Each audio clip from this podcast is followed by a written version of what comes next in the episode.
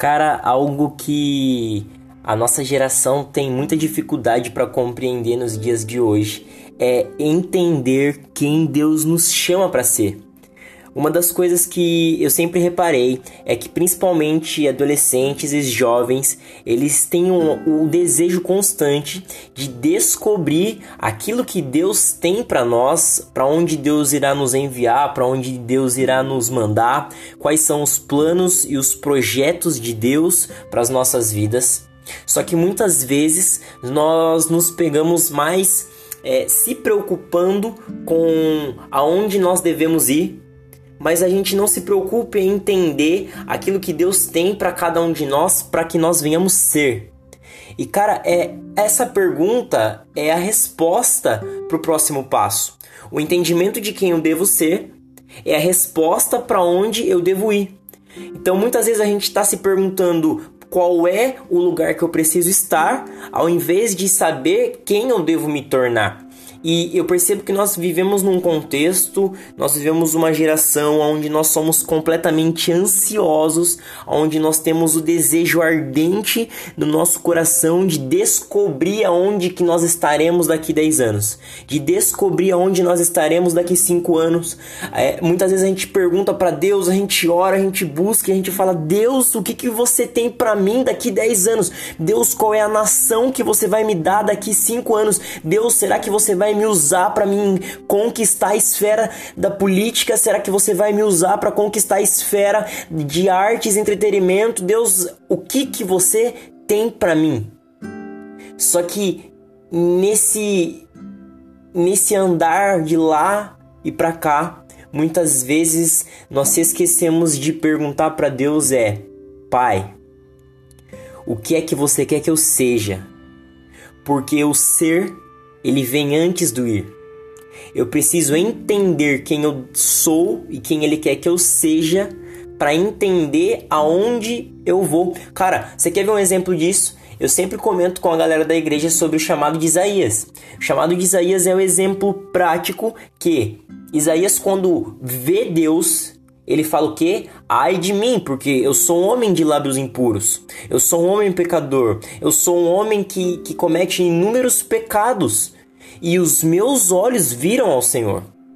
Cara, Isaías, quando ele tem um encontro face a face com Deus, ele se desespera.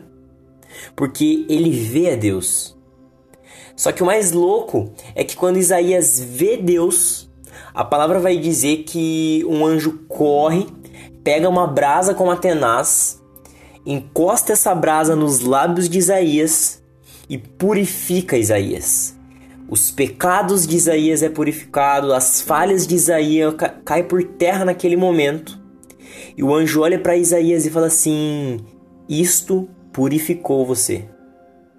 E a partir do momento em que Isaías é purificado, ele tem o um entendimento de quem ele é, ele se arrepende, ele entende que ele foi chamado para ser uma pessoa que é filha de Deus, que é puro, que é santo, que caminha em retidão. E após Isaías ter o um entendimento de quem ele devia ser, uma pessoa que pode ter um encontro face a face com Deus através da santidade, ele escuta a voz de Deus dizendo: A quem enviarei? Quem há de ir por nós? Cara, isso é muito louco, porque quando Isaías se arrepende de quem ele é e através de uma nova forma, de uma nova natureza santa, pura, ele escuta a voz de Deus perguntando: A quem eu enviarei? Então, uma das coisas que a gente tem que entender é: primeiro, se arrependa de quem você é. Segundo, absorva, se, se vista daquilo que Deus tem para você. Entenda quem Deus te chama para ser.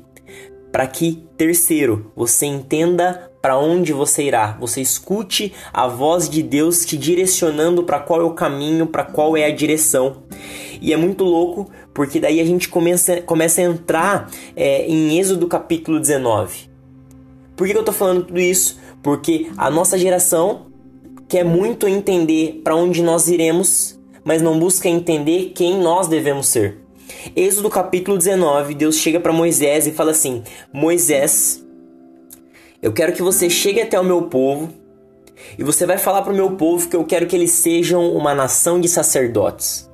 Eu não apenas vou libertar o meu povo do Egito, mas eu quero que o meu povo seja uma nação de sacerdotes, uma nação que tem intimidade comigo, uma nação que consegue me ver face a face, uma nação que consegue entrar em locais onde muitos não conseguem entrar, porque só sacerdotes podem ter um encontro face a face comigo.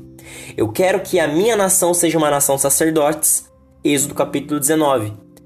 Só que Moisés chega, fala isso pro povo, e Deus havia prometido pro povo a terra, a terra prometida.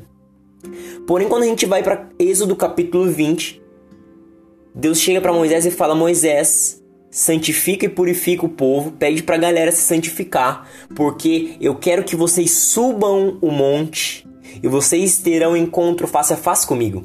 Lembra que em Êxodo capítulo 19, Deus fala que quer que a nação seja uma nação de sacerdotes, uma nação que possa ter uma, uma intimidade face a face com Ele, uma nação que pode vê-lo. Porém, quando vai para Êxodo capítulo 20, Deus pede para Moisés avisar o povo para santificar e purificar. A questão é que quando Moisés fala isso para o povo, o povo olha para Moisés e fala assim: Moisés, sobe você, tenha você com Deus, veja você a Deus tenha intimidade você com Deus. 9. Deus disse para Moisés que queria que o povo fosse uma nação de sacerdotes. Em Êxodo 20, o povo tá falando: Moisés, seja você o sacerdote, porque a gente tem medo. Fala você com Deus, porque nós temos medo de falar com Deus. Cara, o povo tava extremamente interessado para onde eles iriam, mas eles não focaram naquilo que eles deveriam ser. E a pegadinha da promessa é essa. Mas aonde nós devemos ir e esquecemos de viver e Deus nos chama para ser. Cara, deixa eu te dar um conselho. A partir de hoje, comece a esquecer um pouco daquilo que Deus tem para você no amanhã e comece a viver Deus hoje. Cara, para um pouco de falar para Deus o que, que Ele vai te dar e qual, qual vai ser as, nação que as nações que você vai alcançar. Mas começa a falar para Deus, Deus, quem você quer que eu seja? Porque uma geração que deseja demais ir para um lugar, às vezes se esquece de entender quem eles devem ser até chegar no lugar. Tamo junto e até a próxima.